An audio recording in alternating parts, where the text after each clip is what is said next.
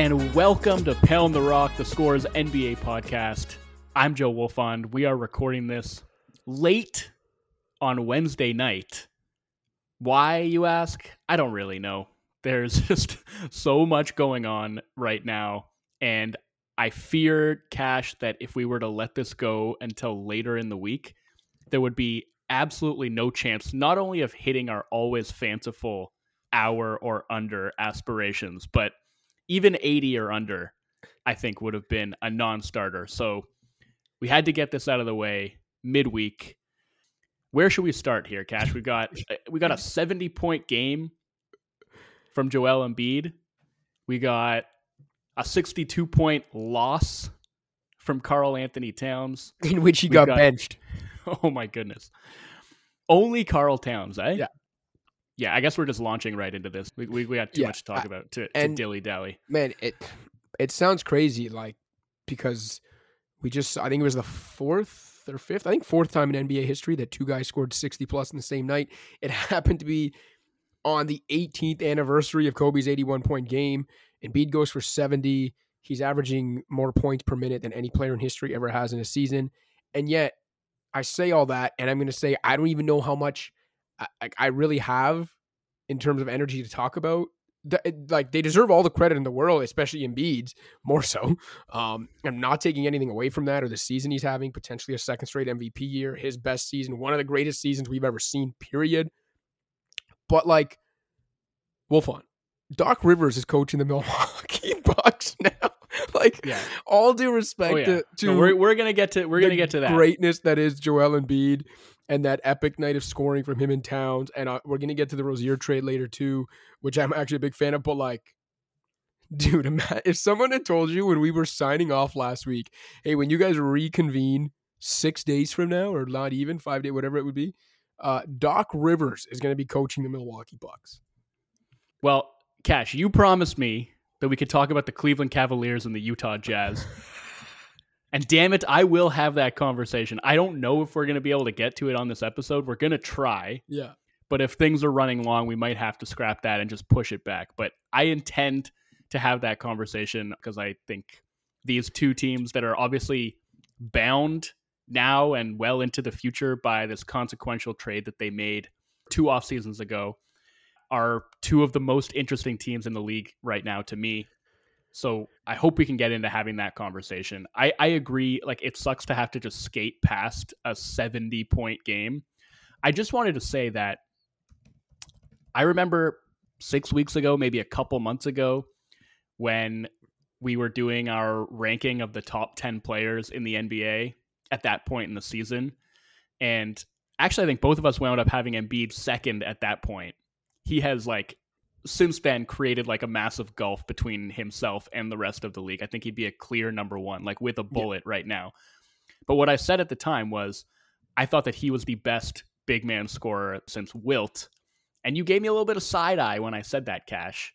It's not and now it's I not, can't go I can't go a day without hearing somebody mention the fact that he is the only player I mean, obviously the season is not over yet, but to be averaging more than a point per minute since one Wilt Chamberlain. Yeah, what do you have to say for yourself?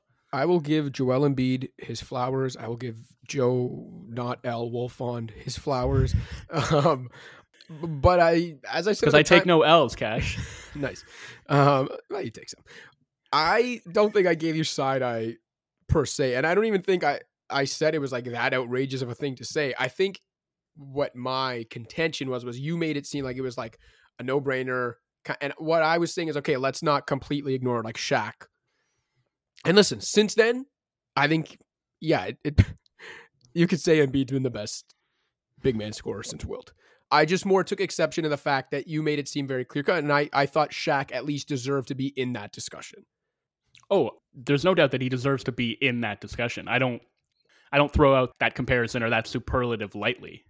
Um, and, it, and it's really difficult to make cross era comparisons, obviously, in all of this stuff. Um, just like the game was played in a completely different fashion when Shaq was in his prime. So if someone wants to say it's Shaq, I'm I'm not going to d- dispute that. I just think Embiid has obviously put himself very squarely in that conversation. And uh, yeah, that was that was just a crazy night. Like the, do you want to talk about the KAT game at all? Yeah, or But just quickly before we do, I was just going to mention when we also had that conversation.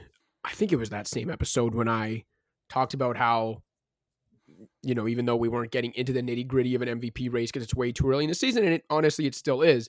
But like how at the time I still would have gone Jokic, you know, for the third time in four years for myself, the fourth time in four years. But you know, I I said he was going to win it for the third time in four years over Embiid, even as well as Embiid was playing at the time. We both had him second, right, in our player power rankings at that point. And then maybe a couple weeks later, based on that tear Embiid started going on, I then come up, came on the show and said, okay, if the season ended right now, this would be the first time I would vote for Embiid over Jokic in these four years. And I would say in the time since then, because Embiid missed some time with injury, Shai Gilgeous Alexander went absolutely nuts. The Thunder got up to first in the West. There was a point in time where, again, these are all very arbitrary endpoints, but it was like, okay, if the season ended today, now I would probably go Shai for MVP maybe by a hair over both the bigs. And now it's swung back to Embiid. So uh, honestly, fun race. Whether whether you're into talking awards this early in the season or not, at the very least, I think you'd have to admit it's going to be a hell of a race. And it's also cool that as great as Embiid and Jokic have been again, that there is a player who's actually been so good, he's at least nudged himself potentially into that conversation. Yeah, it's going to be a hell of a race between Joel Embiid and 16 games missed. or sorry, what is it? You would or, have to or, miss 18. sorry. You would have to miss 18 as long as he missed between Joel Embiid and 18 games missed. Uh, that that one's going right down to the wire. He's missed 11 already, Mhm. Cash, and that is the unfortunate part of this. And we we both were extremely opposed to this rule when it came out. Our rationale being that, hey, look, if a guy misses 20 games and you as a voter still deem him to be the most valuable player because he was just that good in the 62 games that he played, then you should still be able to vote for him. And if a different voter wants to say, yeah, he was awesome in those 62 games, but I can't ignore the 20 missed games and doesn't want to vote for him for that reason, power to that voter as well. You know, like why in, I mean, I understand why they did it. I just think it was so wrong-headed. Yeah. And I think there's a very real possibility that we're going to see the consequences of that in the first season that it's been enacted. And I think it's the kind of thing where it could be so absurd. Like if Embiid winds up at like 63 games played, and if he's at, I'm going to read out his numbers right now. They're just completely insane. Okay. 36.1 points, 11.6 rebounds, 5.9 assists, 1.2 steals, 1.9 blocks, 65% true shooting. And the Sixers are 26 and 6 in the games that he's played. We, we could be looking at that type of a season and it not resulting in an MVP for no other reason than he missed, you know, 19 games. Yeah. That'd be a I- I travesty. think- And I think that's the kind of thing that, like, if it does happen, they might just reverse that rule like right away, Yeah. and just recognize that it was a mistake. Yeah. Um. So, yeah, that that's just a shame that that's kind of hovering over this, but I guess it also does add some intrigue. And yeah, Shai's been incredible. Jokic is still ridiculous. Um. But I I think right now is Embiid's award to lose, and kind of the only way I can see him losing it is if he misses what I guess would be seven more games from here on out. you you did ask me about KAT before before yeah, I kind of yeah. Let's let's get into that sidetracked us quickly here. Um, Yes. so you asked me my my thoughts on it, and I would say, in the interest of entertainment, it would be very easy for me to say, you know, Wolfond, what what was it that uh, famous line uh, Tim McMahon once said on a podcast about Karl Anthony Towns? He, he KAT's just a I think loser. he said he's a He's loser. just a loser. Like he's just. And then I was just saying, in the spirit of entertainment and what I think our great loyal listeners expect of me, I I really wanted to say that. But the truth is, and this is I'm not saying this for the first time 40 games into the season. I've said it in a video a couple weeks ago. I've said it a couple times in the pod. I've written about it.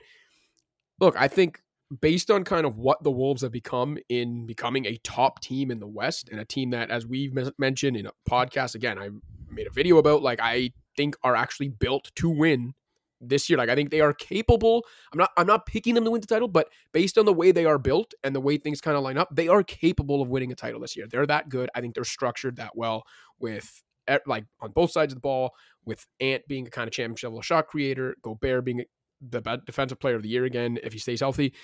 And part a big part of that, as I've been saying, is I think KAT is perfectly suited for the role he's now in as this like ultra efficient secondary option who can obviously space the floor as a big man, but also when needed can punish mismatches as much as we, you know, sometimes tease about the fact that he doesn't do it enough. But like I think he does that well enough that he can be the perfect second guy on offense on a championship team and do it really well. And he's doing it really well this season.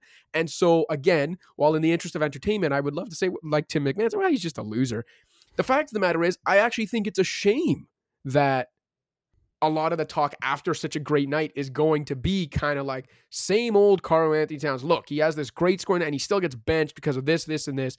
Because I understand the reasons Chris Finch was upset. Don't get me wrong, not just with Karl-Anthony Towns, but with the Timberwolves as a whole that night.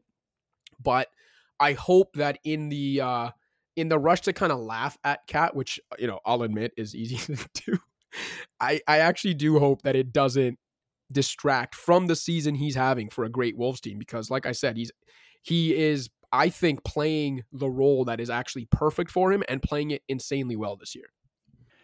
I, agree. He's been terrific. I think he's really found his niche in that offense. Um, he's having one of his best seasons as a post up player, maybe actually the best season statistically of his career as a post up player. I still don't love them running so much stuff through him in the post. Like I, I think he's better serving as like a guy who can space and attack closeouts and drive the ball, like you know, run some delay action from the top of the floor. I, I just like think that his decision making out of the post can go a little bit haywire, but he's been really good at it. I think he's done all that stuff exceptionally well, and he has adapted, I think, to fit pretty much exactly what the Wolves need. I also think he's one of the most improved defenders in the NBA this season. I agree with everything you said. I just, like I said off the top, only Karl Towns, only Karl Towns could find a way to get dunked on, to get clowned on a night when he scores 62 points, breaking his own franchise single game scoring record. And it's like, I'm watching this game. I, I tuned in partway through just to see what he was doing. Like I'd already I'd missed the first half when he dropped 44 points, but I started watching in the third quarter and he was still hitting everything. And I think the Wolves were up like 18 late in the third. And then they started force feeding him. He was putting up some kind of wild shots.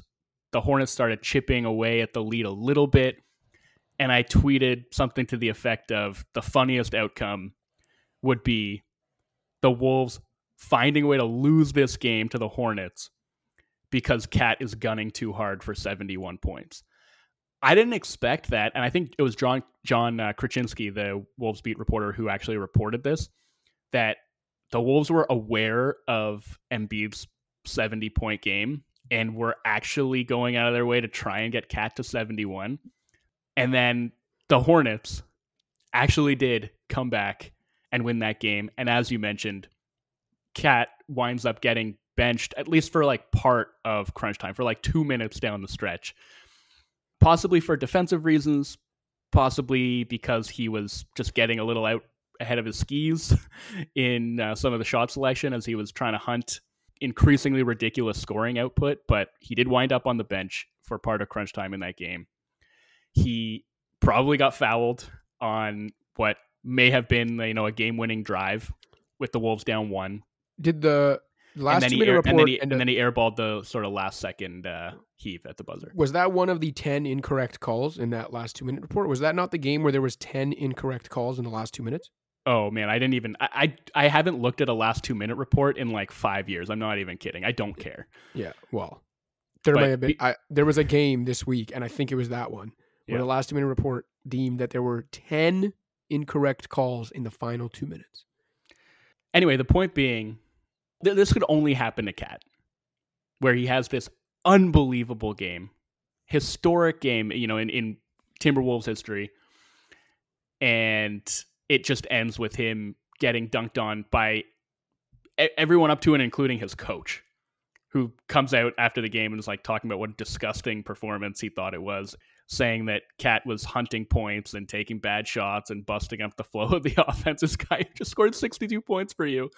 And it's like, dude, Anthony Edwards was terrible in that game. I know he was sick, but like still, you know, he put on a uniform and he scored nine points on three of 11 shooting and sucked on defense. And he's skating. Like nobody's talking about Ant in that game. They're just talking about KAT. Poor bastard. Sounds um, like uh, Chris Finch might agree with Tim McMahon. um. Anyway, all right.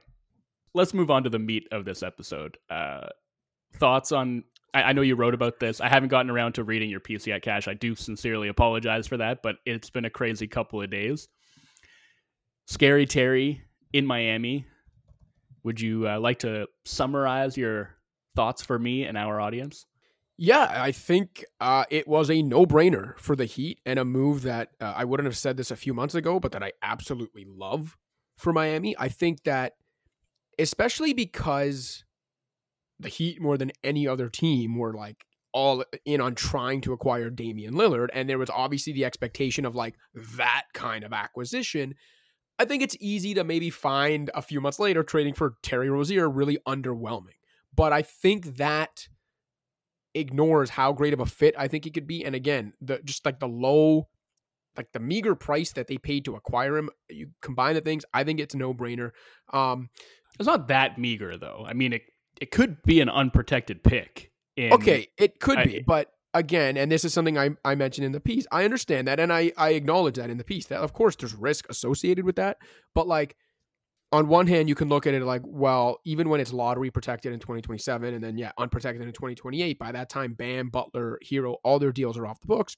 It's a risk for sure, and it was some of the little cap draft capital Miami actually had left, but I truly believe that the Heat don't have to worry about the consequences of faraway picks like that as much as the average NBA franchise has to. And this isn't even anything to do with like the whole Heat culture thing. It's because they're in Miami and that like there's two markets above all in the league that for the most part I think can bank on over time attracting the type of star that will keep them competitive when they need to be, and that's Los Angeles and Miami. And so again, obviously there's no yeah. guarantees. They've been bad before. I'm not saying it's impossible that he can. But Lakers missed the playoffs what like six years no, in a row. I know, and I, again, the Heat have been bad before. Like I'm not saying it's impossible. I'm just saying that if there's two markets that should have more confidence than others that they will be able to figure it out and not drop to the bottom because they'll probably have a star again at that point. It's Miami and LA. And so I just don't think they need to worry about those consequences of five, six year out picks the same way other franchises do. I think that's just, you know, unfortunately a, a fact of markets in pro sports. But sorry, I just wanted to jump in here with a question. I don't you may not know the answer to this, but my understanding is the Heat owe a pick to OKC in 2026 or 2025 yeah. that has some protections on it, maybe lottery protected. And so if that doesn't convey in 2025 and they have to send it in 2026, then they wouldn't actually be able to send that pick to Charlotte in 2027 and i think in that case th- like the trigger would be that it then immediately becomes that unprotected in 2028 so yeah they have the 2025 first to okc which is lottery protected. Then it becomes unprotected in 2026 so yeah if it carries over to 2026 but I, available if Miami conveys a first rounder to Oklahoma City in 2025. So yeah, if if they end up conveying it in 2026, it would trigger that it's the 2028 pick instead, and when that's unprotected. And again, like I said, right. there's a risk associated with that, no doubt. I just think it's much less of a risk if you're Miami than if you're say Charlotte or something, right? Um, and uh, yeah, so that's that's part of it. There's uh, a guy on Twitter goes by the name of Todd Whitehead. He works for Synergy, goes by at Crumpled Jumper on Twitter he put out some charts and info that I thought were interesting. This was after I had already done the piece. And it essentially says that according to Synergy's info and analysis, Terry Rozier and DeJounte Murray, just based on this season, have the highest similarity score of any two players in the NBA in their system. And I say that just to illustrate again that one, I think this is a better acquisition than most people are giving kind of credit for. And two, just how good Rozier's been this year. Again, and you know, DeJounte Murray's not setting the world on fire by any means. But again, I think if someone had told you a few months ago the Heat are going to acquire DeJounte Murray, you'd be like, okay, giddy up. There's something here. It's Terry Rozier, but let me explain why I think he fits so well with this team. I think that it's easy for people who have not paid attention to Rozier or maybe to assume that like career highs in scoring and assists have to do with the fact he's been forced to take on more of the offensive load in Charlotte and it's a bad team and he's probably not doing it in the most efficient way, but his improved efficiency has actually been the story to me. Like he's got a career high usage rate. More than 57% of his made field goals this year are self created, unassisted. And despite that, he is shooting a career high inside the arc, 53% from two, 35.8% from deep, you know, average-ish, but it's on nearly eight three-point attempts per game, so more than okay, and 85% from the free throw line. He is, you know, solidly above average in terms of points per shot attempt, effective field goal percentage for a combo guard, especially one with those kind of responsibilities. And then it's just like you kind of keep going through it. Like his ability to beat his man off the dribble, get to the teeth of a defense should help a 20th ranked Heat offense. That's third worst in getting to the rim. Um, we've talked about it before, but like that's the kind of north south boost they need. It could even help them create more looks from deep. We've talked about the fact that like they're eighth in accuracy, but I think 16th in frequency. Maybe another guard who can penetrate and create open looks elsewhere on the floor helps boost those numbers a little bit. Um, and then even like the playmaking, like I, you know, Rozier's not a natural playmaker by any stretch of the imagination. And there's maybe people out there still saying, ah, I think the Heat need like a, a, pure point guard, a kind of floor general. You have illustrated in the past about how the Heat, probably more than any other team in Erik Spoelstra's system, kind of demand and get playmaking from everywhere on the floor. There's that. And there's also the fact that, like, you know, he's still averaging 6.6 assists per game. Like, we're not talking about a playmaking slouch here. Again, not a pure point guard, not a the most natural playmaker. I don't think he's going to make the most ridiculous finds, and he, he doesn't have the greatest court vision for a guy who has the ball in his hands. But it's good enough, I think, in this Heat system. I think he can develop a nice two man game with Bam. Something I didn't even notice till I started kind of digging into the numbers to to write this piece. I had, I guess, noticed eye test wise, Rozier seemed to be doing well as the pick and roll ball handler this season, but I didn't realize how well he was orchestrating pick and roll. So among 83 players who've run at least 100 possessions as the pick and roll ball handler this season, he's been the fourth most efficient in the league at 1.11 points per possession. So again, you just add it all up. I think he is really going to help juice this offense and an offense that really needs to be juiced. We know what they can do defensively. We know about the culture. We know about Spo, but I think they needed something else on offense. And I think Terry Rozier gives it to them. He's not again, he's not Damian Lillard or anything kind of in that stratosphere, but for what he does bring, for what the Heat need, for what they paid to acquire him, I think it's a no-brainer, like I said. And uh you, you know, maybe don't look at his uh Heat debut box score to see if any of this holds up because I last I checked he was 3 of 11 and not playing that well, but they closed Wednesday night's game, which was a, a loss to Memphis, those pesky Mem- uh, Grizzlies. The Heat closed that game with uh, Butler, Bam, Herro, Martin, and Rozier, and I think that's how we'll see them close most games. So yeah, that those are all my thoughts on the Rozier trade and why I like it a lot for the Heat. I mean, I don't know how interested you are in talking about like the Lowry angle and where maybe he ends up, or I I thought there, the will be time. There will be time yeah, for that. I, I will say from the Hornets' perspective, I get what they're doing and uh, under new ownership there's been a lot of reporting about how like they do have an appetite to kind of like tear this thing down again rebuild it around LaMelo and Brandon Miller and I get all that but uh, I was left wanting a little more from this trade from Charlotte's perspective just in the sense that like I think Rozier was their best veteran trade chip and I guess you can look at the whole unprotected in 2028 thing and, and say that this is pretty good for a player of Rozier's caliber, but I don't know. I think with how well he was playing and also the contract he's now on, which actually seems pretty team friendly in the modern cap environment, it's going to be less than 18% of the cap in the next two seasons. If nothing else, I think for Miami, it's a movable mid-sized deal that gives them an extra trade chip in the future for a team that doesn't have a lot of draft capital and stuff. I, I really love it for Miami. I get it from Charlotte's perspective, but ah, there's a part of me that thought they could maybe get two firsts or you know, they weren't getting two first, man. Come on. A first, okay, a first and a second. I don't know, like just a little, just a, a little bit more draft capital, given how well Rozier was playing, and especially, like I said, because it is Miami and an unprotected 2028 Miami first to me means less than it would from almost any other team. Yeah, I mean, I, I don't really have much to say about it from the Charlotte side. I think they did fine. And I think when you are in the position that that team is in and you have a chance to acquire an unprotected first, like Terry Rozier is good. He's having a good season, but I, am totally fine with it from their end. um, I wanted to ask you though. So, did you watch that Miami Memphis game? Because I was like locked in on Cavs Bucks tonight, so I didn't get to see it. I, yeah, same. I I saw some parts here and there. I watched like the last few minutes of it more. Okay, so you you mentioned that closing lineup.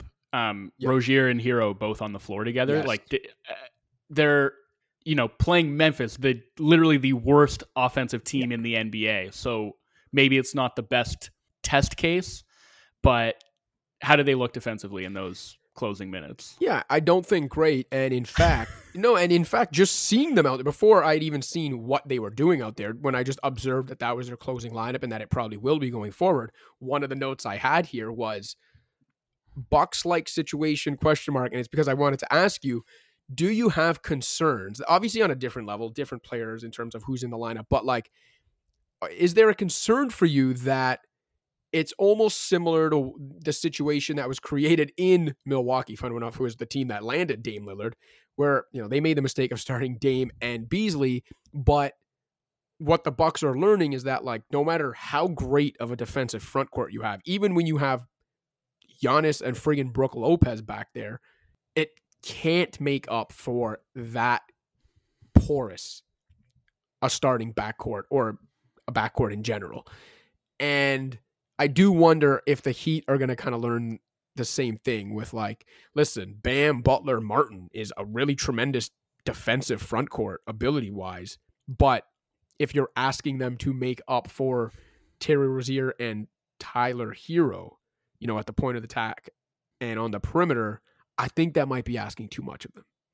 Yeah, I think it can maybe work in the regular season, but mm-hmm. in the playoffs, I, I don't know that you can really close games that way. I think one of those guys will probably wind up coming off the bench anyway, but it's more, I guess, about closing lineups and whether that can be viable. And I just, I have a ton of respect for Erik Spoelstra as a tactician, and he is better than any coach in the league at masking weak defenders, without a doubt. That's that's a tall task, and I, I know that like you know Rozier in Boston was pretty decent defensively. Like he's small. I think he's what six one. Yeah, but he's got like a six plucky, eight wingspan, though. and he has shown that in the right environment with the right motivation, he can be pretty sticky at the point of attack. But it, just his lack of size, coupled with Herro's lack of length and athleticism, I don't know. That's just that's a lot to make up for. Yep. Like they've done it, you know, with like Herro and Duncan Robinson on the floor together, but Robinson at least has size and you know knows where to be and can defend pretty well in like a team context. This is I don't know, that feels a little bit different to me, but obviously they needed offense. You mentioned I think they're 20th uh, overall. They might be worse after tonight dropping 96 against Memphis. I don't know how many possessions there were in that game, but you just don't see a lot of teams coming in under 100 in 2024. So a, a couple things you mentioned. You mentioned the pick and roll numbers. What do you say he was fourth out of fourth out of 83 players who have run at least 100 possessions as the pick and roll ball handler. Yeah, so I'm guessing that has something to do with the fact that he's hitting 39% of his pull-up threes while while taking almost 5 a game. And you know, maybe he's made this great leap as a pull-up three-point shooter. That's by far the best mark of his career. Uh, his previous career high was 36%, and that was on two attempts per game way back in 2017 18. Other seasons, it was like between 30% and 34%. So, if that, and by the way, he has like some of the weirdest three point shooting splits that I've seen because he's at 39% on pull up threes and 29% on catch and shoots this year. But if that pull up shooting can sustain itself, I mean, man, do the Heat need that particular yes. skill so badly. Like somebody who can get defenses out of their drop, who can get two on the ball and put a defense in rotation. Like I think they've just they move the ball really well. They they pass and cut and like do all this stuff away from the basketball that can confuse a defense, but I think they just really struggle to create those initial advantages. And I, you know, look, I think Rozier is going to have to prove that that pull up shooting is real before defenses start to react to him in that way. But that would be momentous for them if he can do that. Um, you know, you also mentioned the rim pressure thing. They are 28th in rim frequency, and they've been bottom four, by the way, for three years running now. So, you know, didn't prevent them from making it to the finals last year or making it to the brink of the finals the year before that. But like you mentioned, they will probably benefit from having that north south element because Herro, as we've mentioned in the past, is just like allergic to the rim, never gets there. Yeah. Lowry certainly wasn't getting there at all. And even Bam does most of his work kind of in like the short mid range area. It's kind of just Jimmy, I feel like, who's been providing that that rim pressure for them. And Rozier actually gets to the rim a lot. So, you know, the the potential to maybe break a defense down at the point of a screen with his pull-up ability and then also potentially collapse a defense from the inside with his driving ability. That dual threat I think can maybe help Miami create the initial advantages that it needs to then you know widen them and crack defenses open with their ability to move the ball because yeah. like we talked about I, when did we talk about them like two episodes ago we were talking about their offense and how you know they don't really have one yep. elite passer but they've got like six or seven good ones they've got a lot of secondary playmaking and if you've got somebody who can create those initial advantages and just sort of get the ball pinging around like that can have a cascading effect maybe that will you know, even if you're thinking, well, just sticking a guy like Terry Rozier onto the 20th best offense in the league isn't going to move the needle all that much, maybe it goes a little bit further on a team that is like uniquely equipped yes. to like extend advantages. So i'm interested to see that i think i'm like a little bit more lukewarm on the trade than some people seem to be like i do think it, it's rational and for one thing, you just like keep the salary slot that you were going to lose if if Lowry's contract just came off the books, and you get a good player who, as you mentioned, is probably going to be tradable on this deal down the road. And and like yeah, I'm I'm like you know I'm curious to see the defense, and then I'm also curious to see this egalitarian offense that we've talked about. You know, how do they sort of slot him into that? Uh, I, I, think it's interesting. I, I, think he'll be a pretty good fit there, maybe not an ideal one. And I think they're actually, you know, as much as Lowry was just becoming too much of a liability on offense and just didn't have much juice left as a scorer, I really do think they're going to miss a lot of what he did. Yeah. I think that's being undersold a bit here. Like just his savvy and his ability to make good decisions on both ends of the floor. Much better defender than Rozier, even, you know, as he approaches his 38th birthday. I, I don't know that it's going to be as much of an upgrade as it looks like it is on paper, but it does address a specific set of needs. And in that respect, you know, maybe you could argue the Heat had to do this. Um, I don't know. I, I mean, I'll be I'll be watching it with interest, but I, I'm not entirely sold on it in the way that some people seem to be.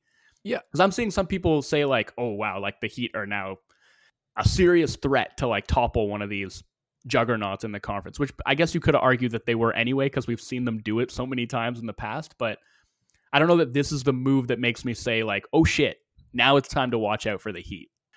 Yeah, I don't. It doesn't make me say oh shit, but like I've been saying, I, I, do love the move for them. I think it could be an ideal fit, and I think look, the, the defending Eastern Conference champions and a team that has managed to hang in the East's top six despite Butler, Bam, and Herro all missing between ten to nineteen games this year. In my hmm. opinion, mm. is a lot more dynamic today than they were yesterday and is still well positioned if they need to make a move later to make one, maybe not this year, but in general later. The questions, like I said, I think are on the defensive end. And for people that I think, you know, rightly can ask whether this team needs a table setter. And and Lowry, if if he was anything on offense still, it was that. I think he was a good table setter, like you mentioned. He just had that savvy and made good decisions. But I think, like, if they weren't going to be shopping in the All Star aisle, and one, I don't, you know, there might not be an All Star on the table on the market this season, and also the Heat probably didn't have the assets to get that player if he was on the market. If they weren't going to be shopping in the All Star aisle, and they were looking for a guy to fill needs that they had, I think Rozier was the best option available to them and to do it using Lowry's expiring contract and a pick that again, while it does have its risks, I don't think the Heat have to be that worried about. I think it was a good piece of business. Yeah, I, agree. I think it was a good piece of business, and I would sort of stop there. I, think uh, there's just been a lot of hyperbole that I've seen. Maybe I'm building, you know, another straw man as I am wont to do, but like I've seen people being, oh, ah, like of course the Heat got Rozier. He's going to be such a perfect Miami honesty, Heat player. The like, only people I've seen be that, I guess, terrified of it or into it are Celtics fans. Funny enough, like again, I said I love the deal. I I wrote about how I love it. I think it's to be good for the Heat. I'm not saying I'm now pick them to beat one of those top two or three teams in the East, but the, the people that I've seen the most all in on it or the most like, oh, like you said, of course they got them are Celtics people and fans. Yeah. It's just a a, perfect storm of like overvaluing their own players and also having a, a, healthy fear of the team that's knocked them out of the playoffs in two of the last four yeah. years. I guess that makes sense. Anyway, uh, let's take the break there. Then we'll come back. We'll talk about Adrian Griffin Doc Rivers, and the Milwaukee Bucks.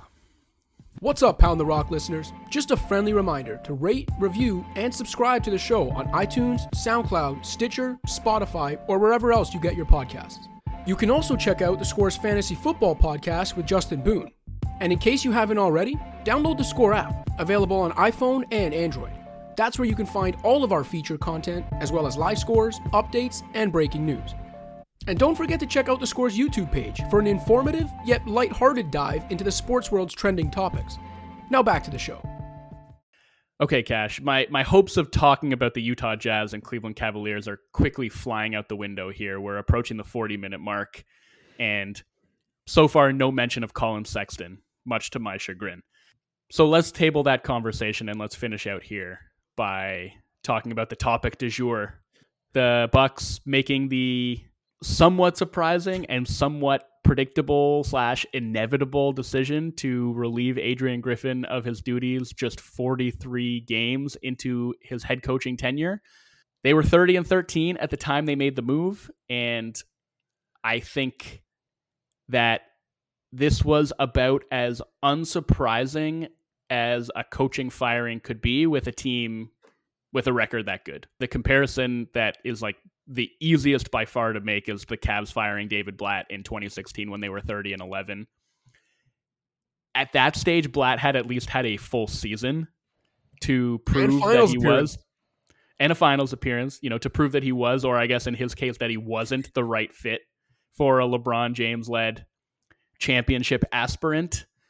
But uh, I just think that in spite of the impressive record, the fact that they were second in the East, had the second best offense in the NBA, I don't think this is like crazy, all that surprising.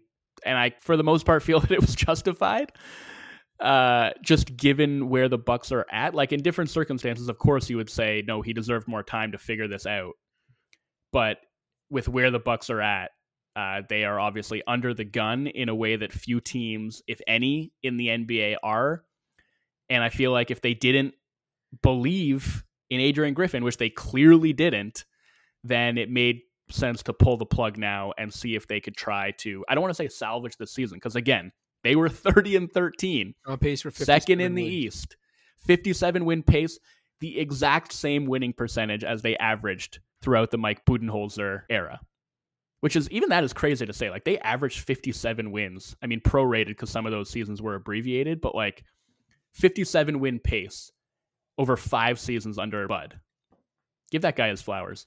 Anyway, they were they're on that same pace. So it's it feels weird to be like, oh, they got to see if they can salvage this season. But I think all of us watching, and we've had conversations about this on the pod throughout this season, could tell that it wasn't quite right that they weren't quite as good as their record indicated. They've played a soft schedule. Their defense has been terrible. The vibes are a little bit off. And there were all of these public shows of distrust, disrespect, communication failures, like all, all of these indications that things just weren't working out with Adrian Griffin. And it obviously came to a point where they felt like they had to do something about it. So here comes Doc, who has apparently been, you know, consulting for the Bucks or you know consulting for Adrian Griffin, I guess, since around the time that they lost to the Pacers in the in-season tournament semis. And you know, I'm I don't know. But before I go any further, I'll, I'll just kick it over to you for some thoughts because I could I could just go off on a few different tangents here. So I'm going to cut myself off and ask you what you think of all of this, Cash. Okay, well, first I think you hit the nail on the head in, in I mean talking about it, but also in reading your piece about it. And, and it's something I've said often that no matter where teams are in their competitive cycle, if they don't think they're getting what the team needs at that point in time out of their coach, and they don't have confidence that that coach will find what they need, just rip the band-aid off and move on. And, you know, on the other end of the spectrum, I think there are times when the wins and losses might not indicate it, but a coach maybe is doing the things that a team needs from him at that point in time in their competitive cycle, and they should stick with them because if they believe in them. So I'm fine with like I, I, don't care that they were on pace for 57 wins. If the Bucks didn't believe Adrian Griffin had it and wasn't gonna find it with this team and I think justifiably so based on things that we've seen and things that have been reported, then I'm in full support of them making the decision. Look, results obviously are all that matter in the playoffs, but for teams with goals as lofty as Milwaukee's, you could argue the process is more important in the regular season. Obviously, to an extent, you still got to win enough to get there. But, and I think anyone with a trained eye could tell you that the process and the vibe has seemed off with the Bucks all season, despite their record. Like, you can go back to the whole thing with Terry Stotts. I think before was it before the season even started, or maybe a few games in. I think it was before the season. No, no, it was it was preseason. I think it was like before their last game of preseason right. or with, something like that. You know, uh, Terry Stotts resigning. The fact that uh, I think all of our eyebrows were raised when we first found out Beasley was going to be starting because of the defensive concerns in the same backcourt as Dame. The really uninspiring start to the regular season and the defensive scheme change that took Giannis and especially Brook Lopez away from their strengths and the rim. That night in Toronto, where the game that the Raptors just blew the doors off the Bucks, was the fourth game of the season. They dropped two and two. We were openly talking on Media Row about whether it was possible Adrian Griffin was going to be like a first year hot seat guy. We were saying that a week and a half into the season, being challenged by Bobby Portis reportedly after I think that same in season tournament loss to the Pacers that you mentioned. The reporting was that's when Doc Rivers started consulting. Uh, the sideline argument with Giannis, Giannis diagramming plays on the sidelines in a close win over the Pacers. Like there's enough here that regardless of their record, for a team that is all in, I think it's a justifiable decision. And even that in and of itself, the fact that they are all in, I get it. But I do think it's interesting, and it just goes to show you one, how quickly things move in the NBA and in the world of pro sports, and maybe some of the internal pressures in Milwaukee that you wouldn't expect.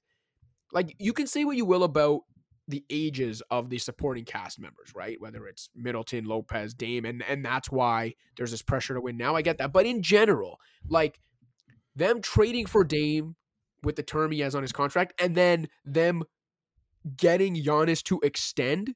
Not that it meant this season didn't matter. Obviously, they're still all in on trying to win a championship, but like you would have figured it bought them some time in the sense of like, yes, obviously they want to try to win again this year. That you don't want to waste prime years of a guy like Giannis, but like it should have bought them some time, I guess.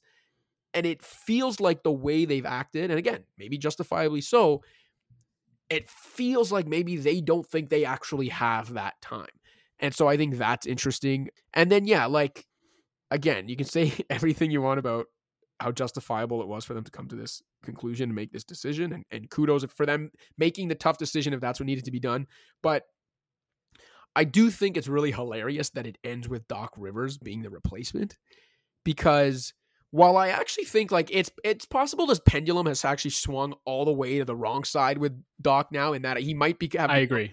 Underrated. Like I he's agree. not a bum. He's still a good NBA coach. Like he's had his playoff disappointments and failures since winning that 2008 title. He's had some questionable decisions. He's over relying on veterans sometimes. I, I get all that, but like he's not as bad as the people clowning him think he is. I actually thought, and we talked about this, I think, while it was happening last year. Like, I thought he had a really good playoffs last year, and I don't really put what happened in the Sixers' latest postseason meltdown on him, um, at least not that much of it. So that's one. But I will still acknowledge that it is really funny that this has ended with Doc Rivers taking over. Um, you know, friend of the show and one of the funniest guys on Twitter, Trill, Uh, he had a tweet yesterday where he kind of listed all the stars that Doc Rivers has coached, either in or near their prime. And I'm going to remove like the Celtics big three, and I'm going to remove young T Mac in Orlando from that. And I'm just going to say, if you look at just the guys he's coached in their primes or near their primes since winning that title in Boston, Chris Paul, Blake Griffin together, Kawhi Leonard and Paul George together, Joel Embiid and James Harden together. Now it's going to be Giannis and Dame together. We'll see what he does there. But like, it's one thing to say he's coached all those guys and hasn't won anything with them. Forget winning. He hasn't been to the conference finals with that star talent since winning the title. So while I do acknowledge that the pendulum has swung too far the other way and Doc Rivers might be underrated at this point, I will also say it is pretty hilarious from an optic standpoint that a team who is so all in on winning a title and the big picture that a 57 win pace is irrelevant to them is also the team that's rushing to hire a guy whose reputation over the last decade and a half is that of a coach who can win with talent in the regular season and then can't get over the hump in the playoffs. Yeah, I mean, I think that my counter to that would just be okay, so you're looking for another guy to take over on kind of a, an emergency basis and steer this team, you know, through the last 38 games of the regular season and then into the playoffs. Unless you had a ready-made internal candidate that you felt comfortable promoting in the way that the Cavs did with Tyronn Lue all those years ago, who are you going to go and get? And I think, you know, whatever you want to say about how strange or funny it is that they brought in Doc to consult and I guess have just been grooming him to take over as coach that entire time. Not grooming, like he's a seasoned coach, but you know what I mean. Paving the way for him to take over as head coach that entire time.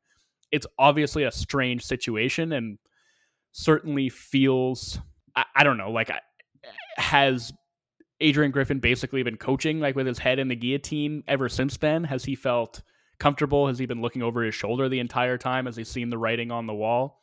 Has that impacted his performance? I don't know. My point is, in that situation, bringing in the guy who has probably been paying closer attention to what's been going on with your team than anybody outside the organization makes a, a decent amount of sense. Now, I don't know. Should they have brought in somebody else to start consulting if they were insisting on doing that in the first place and paved the way for that person to take over eventually? Like, you know, what's Mike D'Antoni up to these days? I have no idea, but I think it's fine. I think it's a fine replacement hire. Right now, they're paying. What are they? They're they're paying three coaches right now, right? Yeah, Mike They're paying Bud still. They're they're they're paying Griffin, and now they're paying Doc.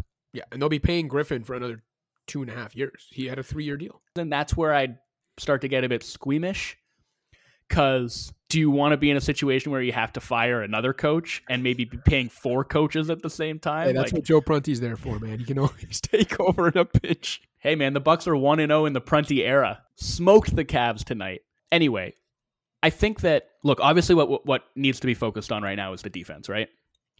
And you mentioned the the schematic stuff at the start of the season that never made a whole lot of sense. They reverted to like a drop oriented base scheme pretty quickly. And, you know, at the time I was like, maybe Griffin should have come to this realization on his own. But at the very least, I think, you know, we can give him credit for not being too proud to take his players' advice and do what they insisted was going to be best for the team. The defense improved after that and then it regressed again. And I think in just watching them, it's like, that's where I get into I, I, just don't know how much of this is really fixable. Like it, it very much is a personnel issue to me. Now I, I do think they can be better and we can get into talking about some of the ways that they can do that, but like you're, you're starting Damian Lillard and Malik Beasley. And as much as I think maybe they should try somebody else in the starting lineup other than Beasley, they don't have a lot of great options. They really don't. Like, you know, Jay Crowder is not like a lockdown defender at this stage of his career. And I don't know that Beauchamp or Andre Jackson Jr. is like ready for that kind of responsibility. Connaughton has not looked particularly good this season, really, at either end of the floor. I, don't know. Like, how many better options do they have than Malik Beasley, especially if you consider how much better he is offensively than any other option they could plug into that spot right now? So uh, unless or until they address that hole uh, on the trade market, you know, like beef up their point of attack defense some way somehow. I just think that's uh, more than anything a personnel issue that's going to make it hard for their defense to meaningfully improve. I watch their games and it's like a lot of this stuff, and this is what Giannis like. He's repeatedly talked about this in like you know post game media scrums and things like that. Just being like, what are we doing? What's the plan? What's the scheme? What are we trying to accomplish? What are we trying to take away? And that's where I'm just like, I, I don't know either because yeah, they've scaled back the pressure, but they will still like do, you know, probably more switching than they were doing before, applying more ball pressure than they were before, but like still dead last in forcing opponent turnovers. So it's not like that's having its desired effect. What it is doing is, uh, you know, their defensive rebound rate is far worse than it ever was under Mike Budenholzer. Like part of that also is they're just porous at the point of attack. They're giving up dribble penetration, more layup attempts, more times that Brook Lopez has to jump out to contest or they're in rotation. So they're giving up more offensive rebounds. Also, like, it's just they just have so many miscommunications, like stuff that for this is a veteran team, man. And there are so many times where they just like straight up they botch switches, like they get their wires crossed or their coverages wrong. Two guys are going with the ball or two guys are going with the screener. Somebody's open. That happens so often. And that's stuff where I'm just like, you, you should be able to clean that up, you know? And that's where I, I think, I, I don't know, you, you would hope that Doc Rivers can just come in and like install a bit more structure and give them a bit more of an identity. Because if there is one thing that you could say for Coach Bud, as much as he was maligned sometimes for being maybe a little bit too rigid, a little bit too dogmatic in, in his principles, what you could never say was that there was not clarity of purpose, that that defense didn't have an identity, that you didn't know exactly what it was trying to accomplish. And that the players didn't have it drilled down under his guidance. Yes. So I think, you know, look, we've gotten to a point where this defense now is doing a lot of what it was doing in terms of like they don't allow a ton of shots at the rim. Brook is in a deep drop most of the time. Uh, but there's still a ton of other kind of miscommunications and things that I don't know whether it's getting lost in the translation from coaches to players or players to players. They just don't all seem to be on the same page. Um, so I do think that like better coaching, better preparation, better structure, whatever can help in that regard. I'm curious what you think about. So, like, a lot's been made of the transition defense. And this is where I'm like, you know, in terms of actually like limiting transition efficiency, they haven't been that bad. It's just the frequency where like they're allowing the highest opponent transition frequency in the league. But they were 28th in that category last year, too. And I wonder if that isn't just a function of them being like a little bit older, a little bit slow. They crash a lot for offensive rebounds. You know, again, something maybe like a schematic tweak can help, but they might just not be built to like keep teams out of transition anymore.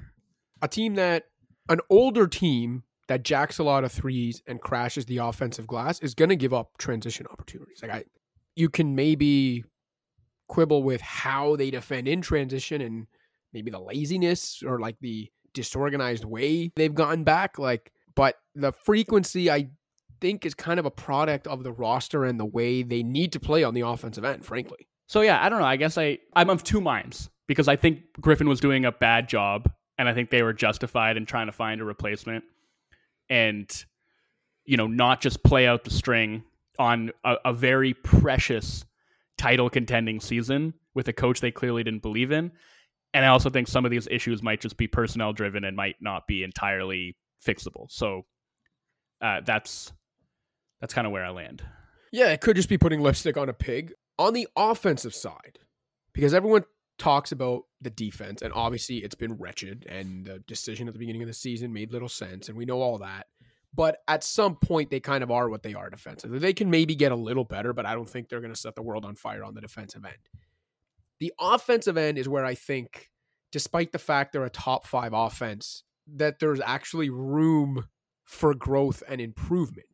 Do you agree with that? Or do you think this offense is basically getting what it should out of. Uh, no, I, I think there's room for improvement. I think like you know a lot of what they've been running is fairly vanilla. It's been incredibly effective because Giannis is insane.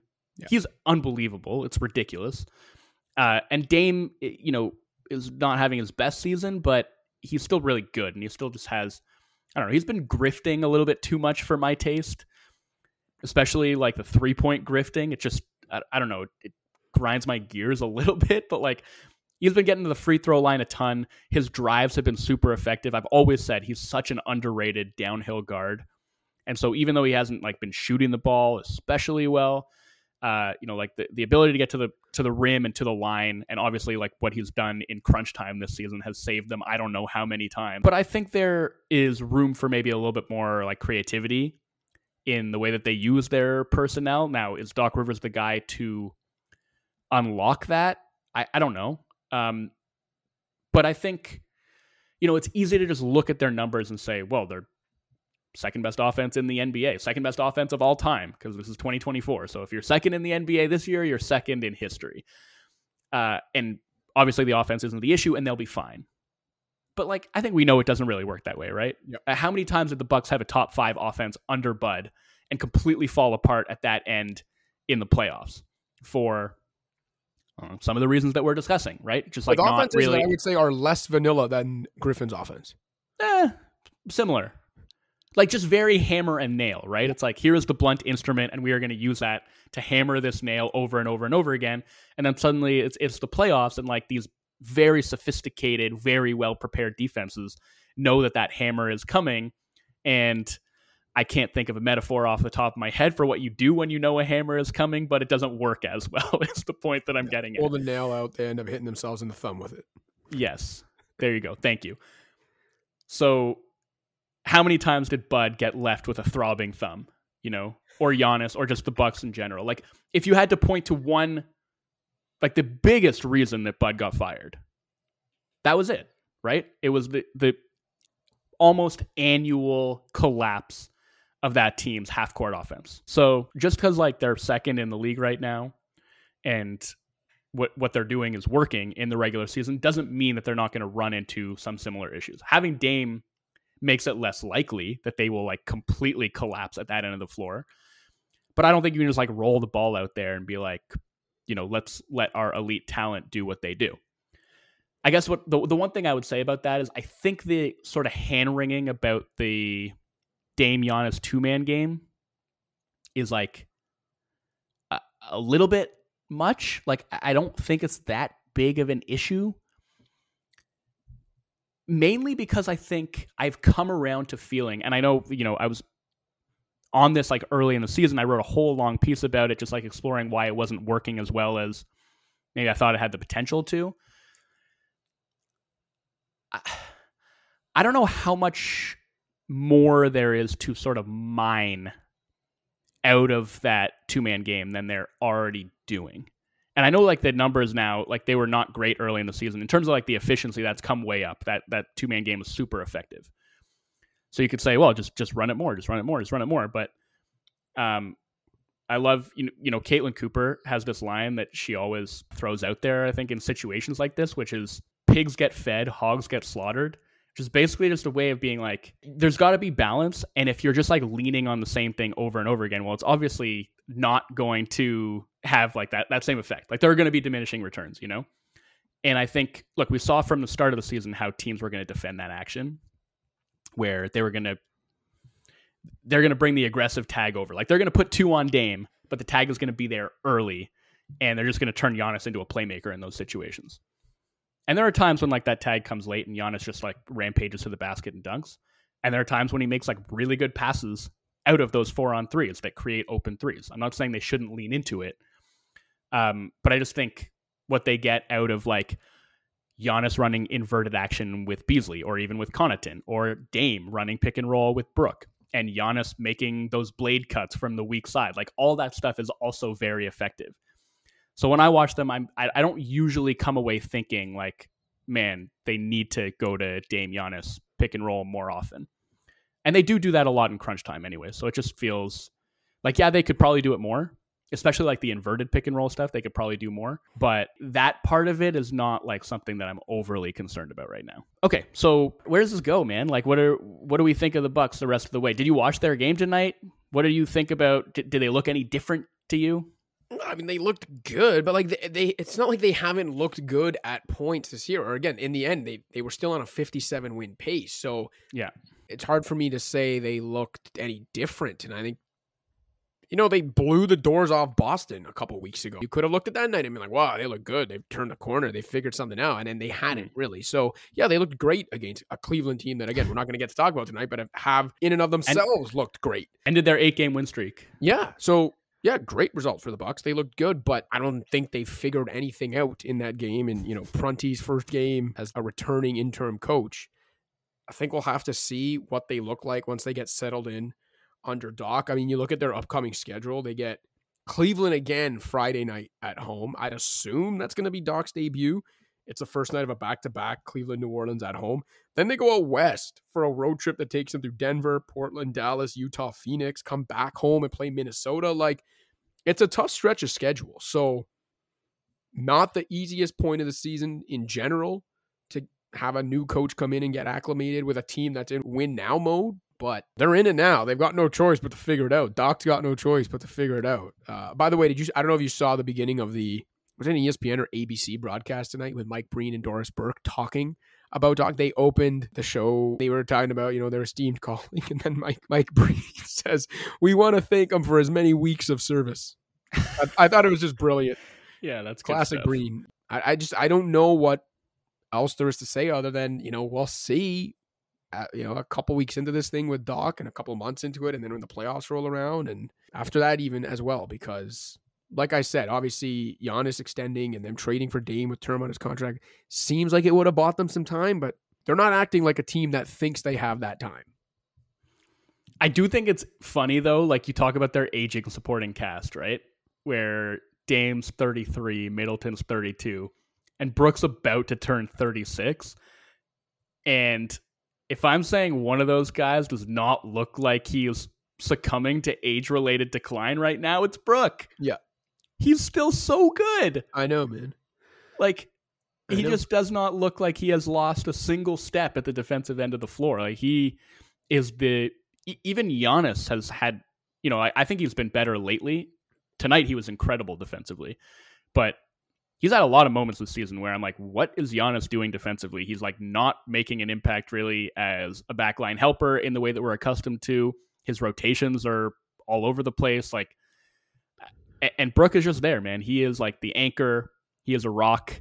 He is so solid, and he he has been like their one constant at the defensive end of the floor this season. So Yeah. kudos to that guy. From an effort perspective, this is the worst season from Giannis in I was gonna say in years, maybe ever. Yeah, but it's if it was just effort, that'd be one thing. Because I'd be like, hey, you know, maybe he's preserving himself for the offensive end of the floor, or he's Or it's a pacing silent himself protest of Griffin. for the playoffs. Silent protest of Griffin, yeah, all that.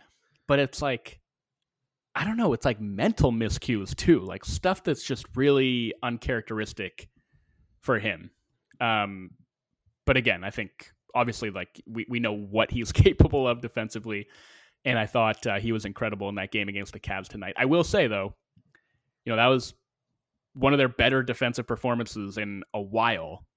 And they led that game, I think, wire to wire. Like they were never really in danger of losing that game. I still like I was making notes throughout, and I I had probably like seven, eight, nine notes of just like galling defensive breakdowns and miscommunications on the Bucks side, and like I don't know, like two or three on the Cavs side, you know, and, and it's like maybe that's just fine. Like that's how it's going to happen, right? Like they have Giannis and Dame, and that so another defense can play perfectly and still lose. But I still thought it was interesting in a game that they dominated and led wire to wire. They were still the team that was making more defensive mistakes, Yeah. and uh, it just again, Giannis was incredible. Brook was incredible defensively, like erased Jarrett Allen from that game. Garrett Teams Allen has not- been playing phenomenal. Yeah, teams have not had a lot of success erasing Jarrett Allen of late. So those guys were great, but the perimeter issues were still very apparent, and they still have a lot of stuff to iron out at that end of the floor. Clearly, But props to Joe Prunty getting another win under that interim belt, and uh, we'll see if any of this looks any different when Doc officially takes over. So let's take another break. We'll come back, and I'm just kidding. We're not going to talk about the Cavs or the Jazz today, but we Next will have that conversation at some week. point. Last thing on Griffin, I just want to throw out there. You know what I would really love to know? I mean, we never, well, I shouldn't say never with the reporting, we might, but I would really love to know, and I would have loved to have been a fly on the wall for the moment, whenever it was, where Giannis, who reportedly handpicked Adrian Griffin over guys like Griffin's old boss, Nick Nurse, and other guys. I would love to know when the moment was and what Giannis's like internal feelings were in the moment when he came to the conclusion like I got this right. Like I have no. I've, faith I've made a huge mistake. Yeah, I made a huge mistake. I have no faith in this guy. This was like the first time in Giannis's career that he had that kind of input on a coaching hire, and he's 0 for one. I'm not even that part is is almost irrelevant to me. It's more so I'm fascinated to know like how early in the season and what was the moment that it hit him. Like, man, I made a mistake. Maybe in his mind, I should have bought it out. I shouldn't even have been part of it, or I should have gone for this other guy, or just in general, like, yeah, I made a huge mistake. This guy's in over his head. We can't win with this guy. I would love to know. I, I'm fascinated to know when that moment was, and you know, I, I would love to have been a fly on the wall for like what Giannis looked like in that moment, because Yeah. I'm sure it hit him like a ton of bricks. I mean, is it possible that he just never recovered from the Stotts thing in terms of how people saw him, you know, internally and Aim himself, like who had a Yeah. great relationship with Stotts. yeah, maybe it was then, but you really don't have like any moment, right? It could be that moment. It could be four games into the season when there was basically a player mutiny imploring him to revert to their old defensive scheme. Could have been that point. Could have been the point where you know, like I think you mentioned it. They had that spat on the sidelines when Giannis got pulled from that game against Boston. Wasn't happy about it. Didn't go to the bench. Sat on the scorer's table until Griffin put him back into the game. Could have been that. Could have been the in-season tournament when Bobby Portis apparently like went after him in the locker room. There are so many inflection points, I guess, that we could point to and be like, "Oh, that was the moment." And I- guess my instinct is to say that it probably dawned on him fairly early. Yeah. Because, you know, the reporting about this has been really funny too, right? It's like, I think Mark Stein and somebody else who I'm not remembering right now, maybe Jake Fisher, reported that it wasn't even so much about Adrian Griffin. It was more just about not Nick Nurse. Like he really didn't want it to be Nurse. And I, I would imagine that it dawned on him fairly early on that that was a mistake. Yeah, I think so. Um, I think so. okay. All right. We got to call it there, man. It's like after midnight here. One of us is to have to edit this. We haven't decided who yet. We got to flip a coin. So uh, let's get out of here. I have a fan shout out for us this week, and it is another Spotify commenter who goes by the name of Jing. Jing uh, commented on our episode a couple weeks back to say it would be great to have timestamps on your episodes if possible, but thank you both for your work. Always enjoy your insights. Uh, no further info about where Jing is listening to this show from or how long he or she has been listening, but uh, timestamps, Cash, what do you think? Yeah, I think that's a good bet. I, I, I think we've actually done it before at various points in the app. Yeah. Like, if people are uh, accessing the podcast through the Score app, we have uh, included timestamps um, inconsistently, but yeah, I guess we uh, uh, we could look into doing that across all platforms. I Guess that would Yeah, be I mean, beneficial for okay first of all yeah first of all thank you jing. Thank you for listening. I'm glad you uh, appreciate our insights. I would love to promise that we're gonna do timestamps from here on out. I can promise that we'll try. We create the show entirely ourselves like we produce and edit it and we also have like other stuff going on like we're usually in the middle of like writing stories or in cash's case video scripts uh, and the podcast can be an interruption to that so sometimes we just don't have time to like go through and mark uh, where different parts of the conversation are happening but I I feel bad because I actually really appreciate when there are timestamps on other pods, and I would like to do that on ours. So I think we can make a commitment to trying that. Uh, probably not on this episode because, as I've mentioned a couple times, it's extremely late. But on future episodes, we'll definitely try to have some timestamps just for you, Jing. Thanks for listening. Yes, thank you, Jing. And also, secondary shout out to Laced Sports on Twitter goes by at Ryan Grossman, who we've shouted out before. That's why he's getting the secondary shout out today. But he uh, did tweet earlier in the week. I don't remember who it was, asked about uh, his favorite podcasts and uh, a basketball podcast. And he said, if we're talking NBA as a whole, nothing better than Joseph Casciaro and Joe Wolfond of Pound the Rock. So we saw you, Ryan. We appreciate you. We know we've given you a shout out before, but you still deserve some special mention here after Jing got there well deserved shout out. That's it for me, Wolfond. That's it for me too. Uh, you guys know where to reach us if you want to hit us up and get a shout out. Thank you for listening. And we'll be back next week. I promise to talk about the Utah Jazz and Cleveland Cavaliers. We put it off long enough, but hope you enjoyed this one. We'll talk to you all soon. For Joseph Casciaro, I'm Joe Wolfond. Pound the Rock.